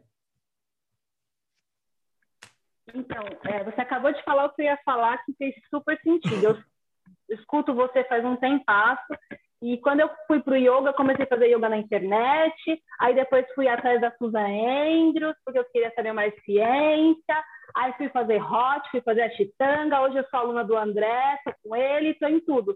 E aí o que a galera acha que falta um pouco é de tirar o medo, de se arriscar mais mesmo. Tem dia que nem hoje eu quis fazer a chitanga, não tem problema, eu fui lá e fiz. Amanhã eu não quero fazer nada, eu não vou fazer nada. E eu tenho que passar para os meus alunos exatamente isso é claro que eu não vou dar para um corpo que não tem experiência uma série do Ashtanga, porque não rola. Mas eu posso dar aquela ideia de que, ó, você pode fazer mais que isso, é possível. E aí eu jogo para eles o quê? Eu explico assim que o yoga é um grande carnaval. Que, que o carnaval do Rio é diferente do de Pernambuco, é diferente do Japão, que é diferente do de Veneza, e no final é tudo carnaval. E cada dia você pode pular num lugar diferente. Eu acho que é isso que falta para a galera, né? Entender que não tem problema nenhum e quando você tem essas várias experimentações, você começa a ver que faz, mesmo que não seja aquilo que é, seja melhor para você, mas faz sentido naquele momento que você está lá. Vai fazer o sentido a hora que você está vivendo aquilo. Depois passou, não tem problema, não faz mais sentido, mas tudo bem, ainda existe. Eu acho que falta né, essa coragem de, da galera falar assim: não tem problema eu fazer isso também. Eu não vou deixar de ser yoga porque eu não faço exatamente o que eu aprendi. Não, não tem problema, né? Eu acho que falta. É, esse é o ponto. Experimentar tudo, ver onde você se encaixa, e depois, se você não se encaixa mais, dane-se, vou fazer outra coisa mesmo. Não tem problema. Muito obrigado, Ive. Muito bom. Exatamente. Luciane, por favor. Oi. Olá. Bom dia, sou recém aí na, na acompanhando tuas falas. Uhum. Estás me ouvindo? Estão me ouvindo? Perfeitamente, perfeitamente. Então, é muito legal tudo que né, a gente vem, vem ouvindo nesses dias e dessas falas que foram passando, o que me veio. Essência, para mim é a palavra, essência. O que, que é a essência de cada um na hora que vai fazer a sua prática, na hora que vai passar essa prática que é o que entra em filosofia para mim. Então, acho que a grande questão é qual é a essência de cada um enquanto faz o seu yoga, enquanto vai passar esse yoga. Resumindo exatamente muitas coisas que são interessantes de estar sendo falado. Muito Mas obrigado. acho que é isso, uma confiança na sua essência. Muito obrigado, Luciane. Massa. Muito bom. É, eu acho que falta diálogo é, mais no campo do yoga, né? Falta mais diálogo falta as pessoas poderem ouvir e poderem falar também é mais, né? É, Nanda, por favor, Nanda. Vê se consegue abrir o microfone. Aí. Tudo bem? Graças. Bom dia. Tudo em paz. Bom dia. Uh, Roberto, pessoal também aí. Eu faz pouco tempo que eu tenho contato, então, com, com as suas ideias e com o que está acontecendo hoje aqui, para mim é muito legal. Estou muito feliz porque esse contato que eu busquei foi porque eu estava pirando com as aulas de yoga. Eu sou professora há muito tempo e, e a minha aula preferida, e aqui eu passo para os alunos, é trabalhar com Ashtanga. E o Ashtanga, como a Silvia estava falando ali, né, a gente às vezes pensa assim, meu Deus, dá um pânico, porque sempre tem alguém com uma postura muito maluca. E adorei o que a colega, ali, a colega falou, né? E a gente se sente em algum momento da vida, né? Eu sou mãe, tenho dois filhos, então em alguns momentos meu corpo teve limitações, né? E aí eu enlouqueci assim, agora eu não posso mais dar aula de yoga, né? Claro que isso foi há muito tempo atrás. E há pouco tempo, graças, né, a alguma situação aí, eu fui apresentada para os teus vídeos, para as tuas aulas, e foi meu marido que trabalha, trabalhou com o Marco Schultz também, que, que me apresentou o teu livro, me deu de presente. Ah, que. Para quietar um pouco a minha mente, assim, que eu estava uh, e eu acho legal poder falar como a gente se sente, né? Eu estava super inquieta e super nervosa com a questão física. E fazer, e acho que não, não podemos assim se apegar a isso, né? E, e o bom de escutar todo mundo falando hoje foi perceber que tudo aquilo que existe na teoria, que a gente escuta, que tem que seguir, né? Tem que ter uma linha. A Renata também falou ali sobre, ah, então a gente vai, não vai alinhar mais os alunos, como a gente vai fazer? E aí a gente e vem muitas coisas na cabeça. E a, o que eu queria dizer até já foi dito pelos colegas, né? Mas eu queria dizer que a minha a minha experiência de limitação me fez buscar alternativas que eu vejo hoje que foram alternativas que tu apresentou aí na, na nos teus vários vídeos que eu assisti já, né? Porque é a primeira vez que eu estou aqui participando dessa live aí junto com o pessoal, mas me, me fez perceber então que não existem limitações de verdade. Né, que o yoga está muito além disso, né? E que, como tu disse, eu estava deitada em shavasana ali um tempão, eu estou fazendo yoga igual dessa semana. E então é isso aí, a vida real, né? Que nem aqui agora, estou aqui falando e estou com a minha pequena. Mas mais ou menos isso, né? Mais ou menos o yoga é assim. Não é, Maia? A gente vai. A mãe viu. Desculpa, gente. A gente vai se adaptando. Tá bom a gente vai se adaptando, assim como a gente se adapta na vida real ao aluno, mas os alunos querem alguma coisa diferente. E acho que a nossa função como professor é mostrar que o yoga, ele tem muitos caminhos, muitas maneiras, e parar de achar que aquelas, uh, aquelas aulas tradicionais que todo mundo segue, que os alunos acabam querendo e buscando, e se tu não é aquele professor, então tu não tem o retorno financeiro que a gente precisa realmente, né? Também não é só viver ali do, né, do, da, do amor pelo yoga, mas também disso. Então, só queria compartilhar assim, esse alívio que me deu toda essa fala ah. aí e ler né, e escutar os colegas falando também um pouquinho. É isso aí, Muito gente. obrigado, Obrigada. Nanda. Eu agradeço. Você é do Sul, Nanda? Eu sou de Porto Alegre. Muito bom, muito bom. Faca na bota. Sim, são, você vê que são, são testemunhos, né? Da palavra do Senhor. É isso, somos um culto. Há testemunhos, né? Então, sim, entenda, cara, que durante muito tempo é, eu menti que eu era professor de yoga para deixar de ser é, é, observado pelos outros, né? Você é professor de yoga? Você não pode falar isso. Durante muito tempo eu neguei, não, eu sou professor de yoga, não, para ter mais liberdade, né? E outra coisa que a Ananda colocou muito importante aqui, que eu sei que todo mundo pensa também isso, beleza, mas aí tem meus alunos. Os alunos querem o, a, o yoga que é narrativa hegemônica do campo. O aluno quer comprar o que ele acha que é o yoga. O que ele acha que é yoga é o yoga consensual. Cabe, então, a uma a comunidade mesmo do yoga, aos poucos, lima muito fino e com prudência, e mostrando as possibilidades infinitas de yoga. Por isso a coragem que eu acho muito punk, da Mila, da Tainá e outros criando, tem o Perif Yoga também, tem o Grajaon, criando linhas de fuga do yoga. E isso, volto a dizer, surge naturalmente. Se você ficar parado para pensar qual que é o yoga que eu vou lançar agora, isso é marketing, não é isso que eu estou falando.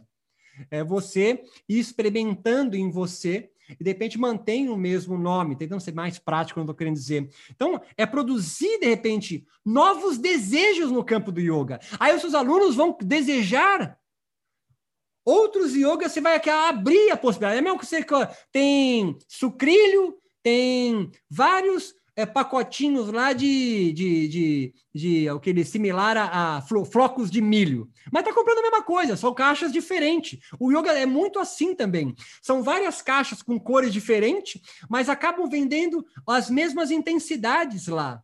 Por que não criar algo novo? Olha só, yoga dance, tem vários rolês né, possíveis de serem é, trabalhados como matéria-prima. Então não é só praticar as técnicas do yoga, o yoga vai atrás, ah, vai além das formas. É necessário antes construir tal do corpo sem órgãos do yoga em você, em você. Você tem que experimentar isso.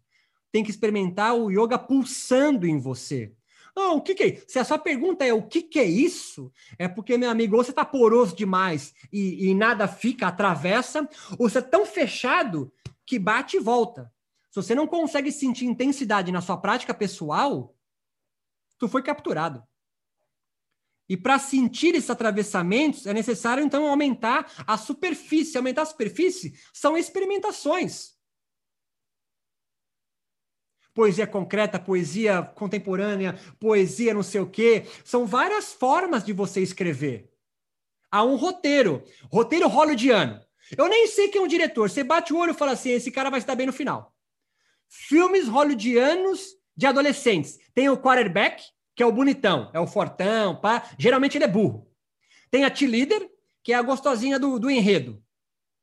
Tem a deslocada ou deslocado, que é, geralmente começa a cena ele não conseguindo abrir o armário do, do... Tá entendendo? Há yogas formas, né? Há yogas pré-estabelecidos e você segue o roteiro. Mas pode ter roteiro diferente, cara. Assiste Tarantino. É, assiste, como é aquele cara lá, Las Von Trier. Tiozão, é capaz que você vomite no meio, você desliga no meio. Há vários roteiros possíveis. Há linhas de fugas. Expandir essa superfície corporal para aprender a voltar a sentir afetos e ser afetado, cara. No fundo, é o que a gente quer. O yoga é tão individualista, o yoga é tão narcisista, que as pessoas tiram foto dos seus próprios corpos, né? Se eu fosse professor de yoga de live, não sei o quê, cara, eu tirei a foto trocando ideia com o meu aluno, eu acharia isso muito mais humano. Olha só, você olha um, um, um feed, olha o nome que aprendi, no Instagram de professores de yoga, é tudo igual. Tinha aquela moda lá, deixar um quadradinho, um, aí deixei um sem a cor, é o quadradinho imita a cor. Que, que, que tédio, cara! Que tédio! É olhar um quadro do, do Romero Brito, você viu todos. É entediante. Eu não sou afetado por Romero Brito. De repente você é, entendeu? Romero Brito não produz intensidade em mim, produz tédio. Produz tédio. Eu brinquei ali colocando quatro músicas para vocês ouvirem, lembra? Para ver se vocês eram afetados de alguma forma. Desse lado de cá tem alguém desesperado, chacoalhando o campo do yoga. Essas quatro lives é isso. Eu tô chacoalhando o campo do yoga assim, cara, vocês estão sentindo alguma coisa, porra? Eu vejo replicantes, cara, e orgulhosos de replicar, pequenos fascistas. E deixar de ser cosplay dos outros. Isso pode causar alegria em você, potência, tesão, intensidade, mas é passivo. Você depende do outro para sentir. Tá entendendo passividade, não? Não é ativo. Sou eu que produzo o web. Minha mulher. Minha mulher sabe, porra, mas quem se matriculou no curso? Falei, ah, ainda ninguém, não, não, ainda ninguém se matriculou. Então por que você está gastando tanta energia? Porque é tesudo! Eu gosto de estar tá aqui. Ah, mas tem que pagar as contas. Eu tenho, mas eu vou fazer o quê? Vou dar aula de UD, que é ligar a Atari. Eu não consigo, vai ser uma aula chata da porra. Pra mim. Quantas aulas chatas da porra vocês estão dando aí de live segunda, quarta e sexta? Entediante. Porque vocês viraram empresários de vocês mesmos, não é? Eu estou falando de mim. São empreendedores, vocês são Uber do yoga. Então, é possível um programa ser construído para sentir essas intensidades e construir um corpo sem órgãos do yoga novo, ou o primeiro, seu. E parar de imitar vidas yogicas alheias, vidas yogas outras. É você não escrever um romance copiando o outro. Olha que bosta. Você é um plágio. Você é fake. Menos vocês, são pessoas esclarecidas, não é isso? E para que isso tudo? Para Samadhi? Caivalha? Não, viveca, cara. Intuições, sacações. O nome bonito é discernimento espiritual. É desalienar-se. O nome bonito da filosofia é alteridade. Saber o quanto estúpido nós somos. E aí, aumentar a tua superfície. Isso é um trabalho árduo, cara. É fácil, mas não é simples. Você tá entendendo? Mas quando desligar a live aqui, você fala assim: caralho. Surya A, Surya B, série de pé, senta, faz mil, mil vinhaça. É. Você pensa que Fernando Pessoa aparece em todo lugar? Mas você não quer ser Fernando Pessoa. Você quer ser só poeta. Você não está interessado se a sua poesia é muito foda. Você quer só poder expressar. E de repente, yoga é seu hobby. Você continua trabalhando no Banco do Brasil. Foda-se. É que, ah, nesse corpo sem órgãos capitalista, você quer ser o vencedor do yoga. Não precisa. CEO. O meu cunhado, ele, eu posso falar que meu cunhado não vai ver live minha. É Bolsonaro, caralho. Ele trabalha na Ambev. Cara, tira um couro dele de lá.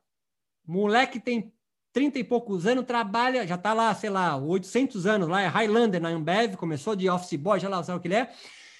E, cara, tem hora que ele fala assim, cara, não aguento mais, cara, tô cansado, tô explodindo, não sei o quê, eu vou largar a Ambev. Aí sabe o que acontece? A Ambev paga, quando podia, né? Um final de semana para ele ir para Paris assistir a final da Eurocopa. Hotel pago, avião pago, dá um dinheirinho para ele tomar um cafezinho ali, pá. Aí ele sai na quinta, Sexta em Paris, sábado em Paris, assiste o jogo à noite, domingo noitinha ele pega avião de volta. Como é que ele chega segunda-feira? Ambev é foda, cara! Faca na caveira! Entendeu? Continua consumindo ele.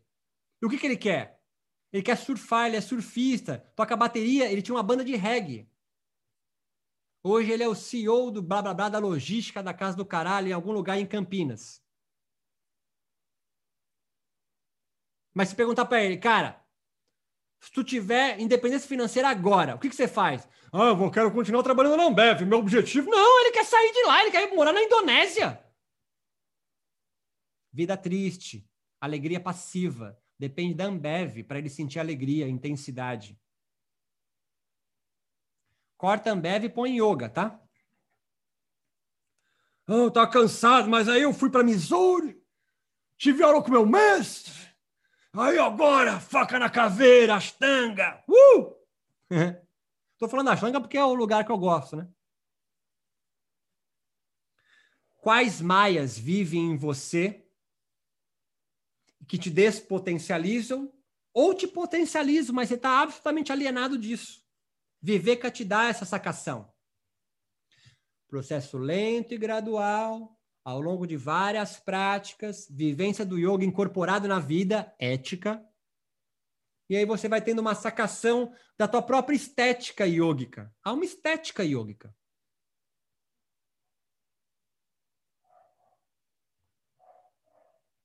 De roupa, de livros que lê, de viagens que faz, de vocabulário, círculo de amigos, o que come, olha só, o que come, come é estético também.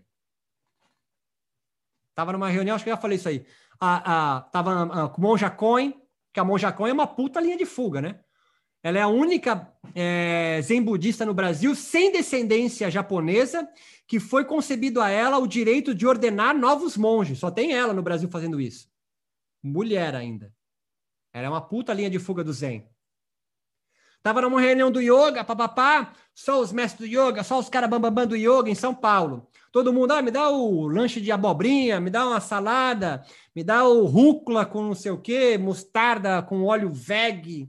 Ela levantou a mão e falou assim: é um X calabresa e um chopinho, sem colarinho. Ela falou, ah, monja conha. Falou, zen budista não é vegetariano. Aí tinha neguinho, ô grande, que em São Paulo chama garçom de grande. Ô grande, troca o meu pelo da monja. Olha o medo de descumprir regras de conduta social e ética. É uma monja que, para aquele mundo ali, é a grande líder, a referência, quebrando para outros poderem viver suas próprias intensidades. Me dá o X calabresa e desce um chopp sem colarinho. Monja coin. Oh, vai, vai intoxicar os corpos sutis. Ela não acredita em corpo sutil. E vai dormir com isso. Você tem que acreditar em corpo sutil para intoxicar ele.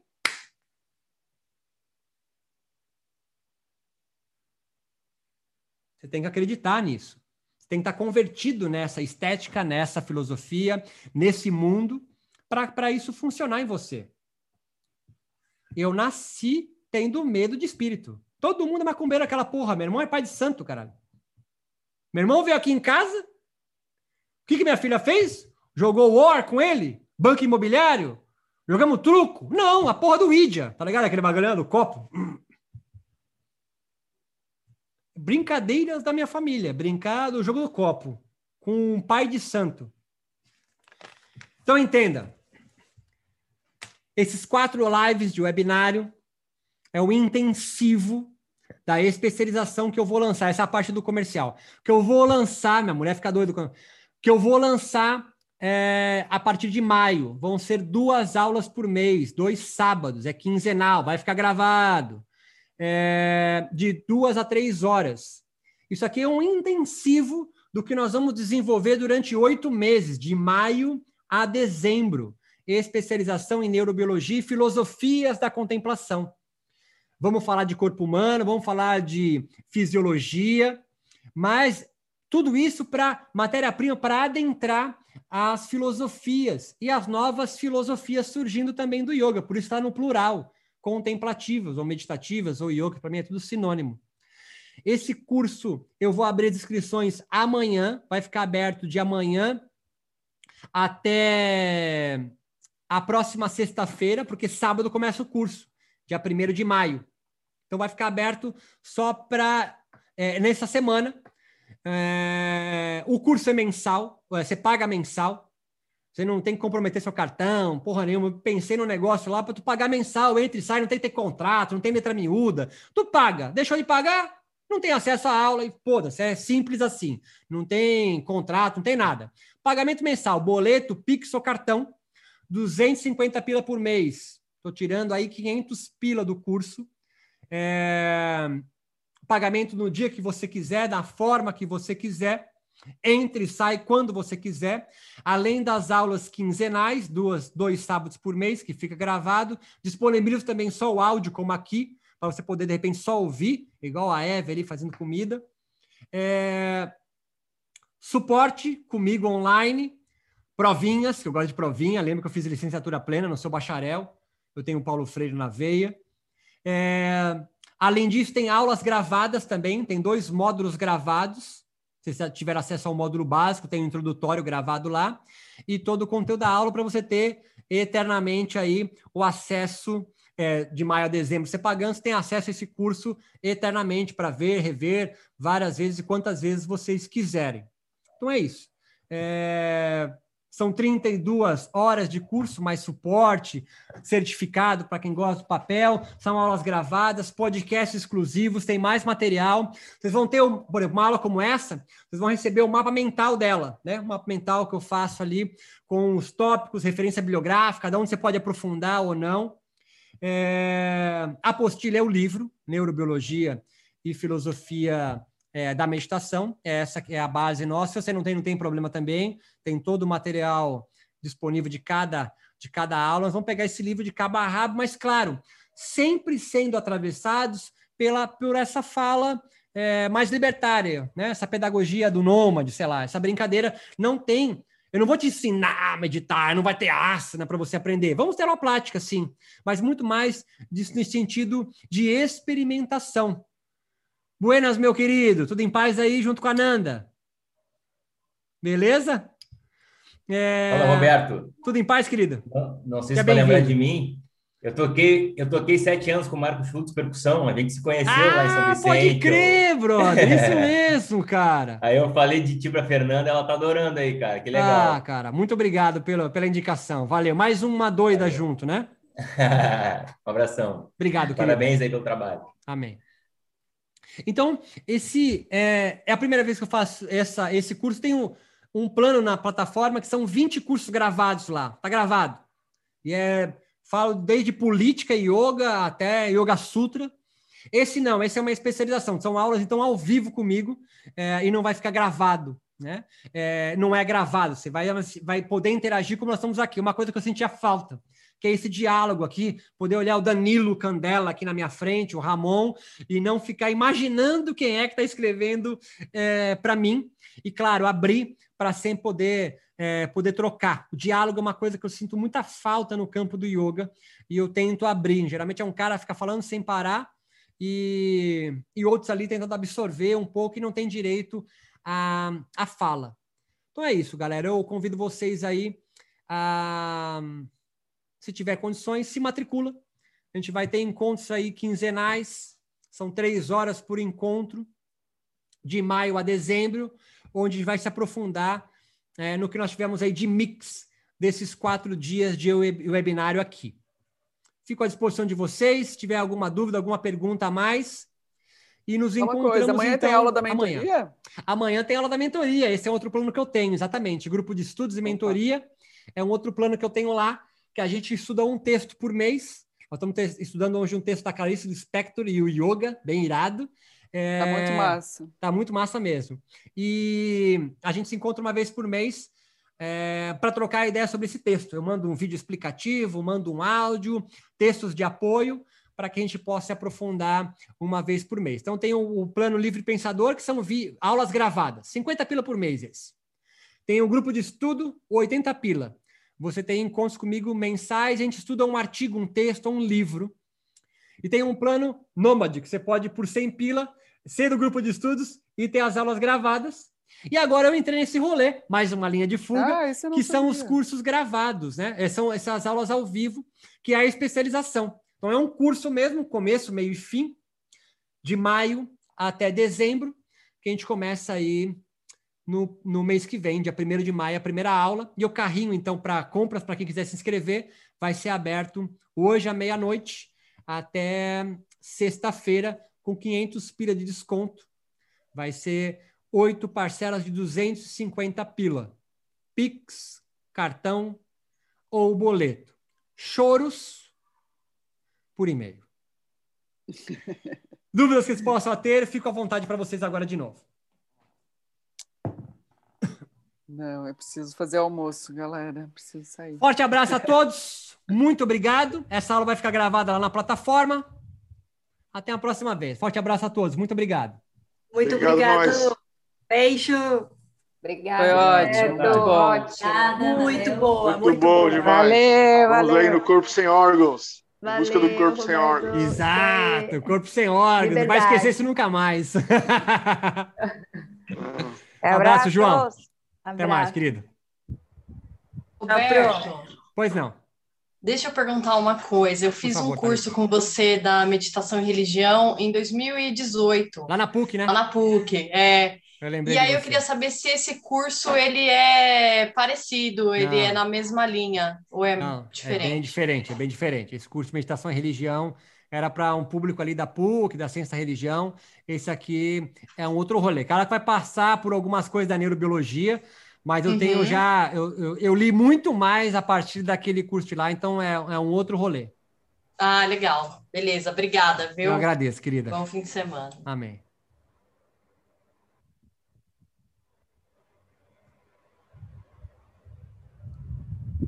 Até mais, Roberta. Tchau, Beto.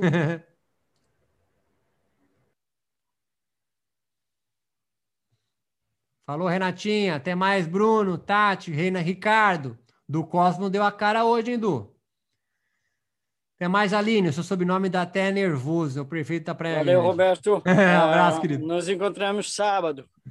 Valeu, querido. Valeu. Muito obrigado. abraço. Até mais. Tchau. Tchau, tchau. Tchau, Dani.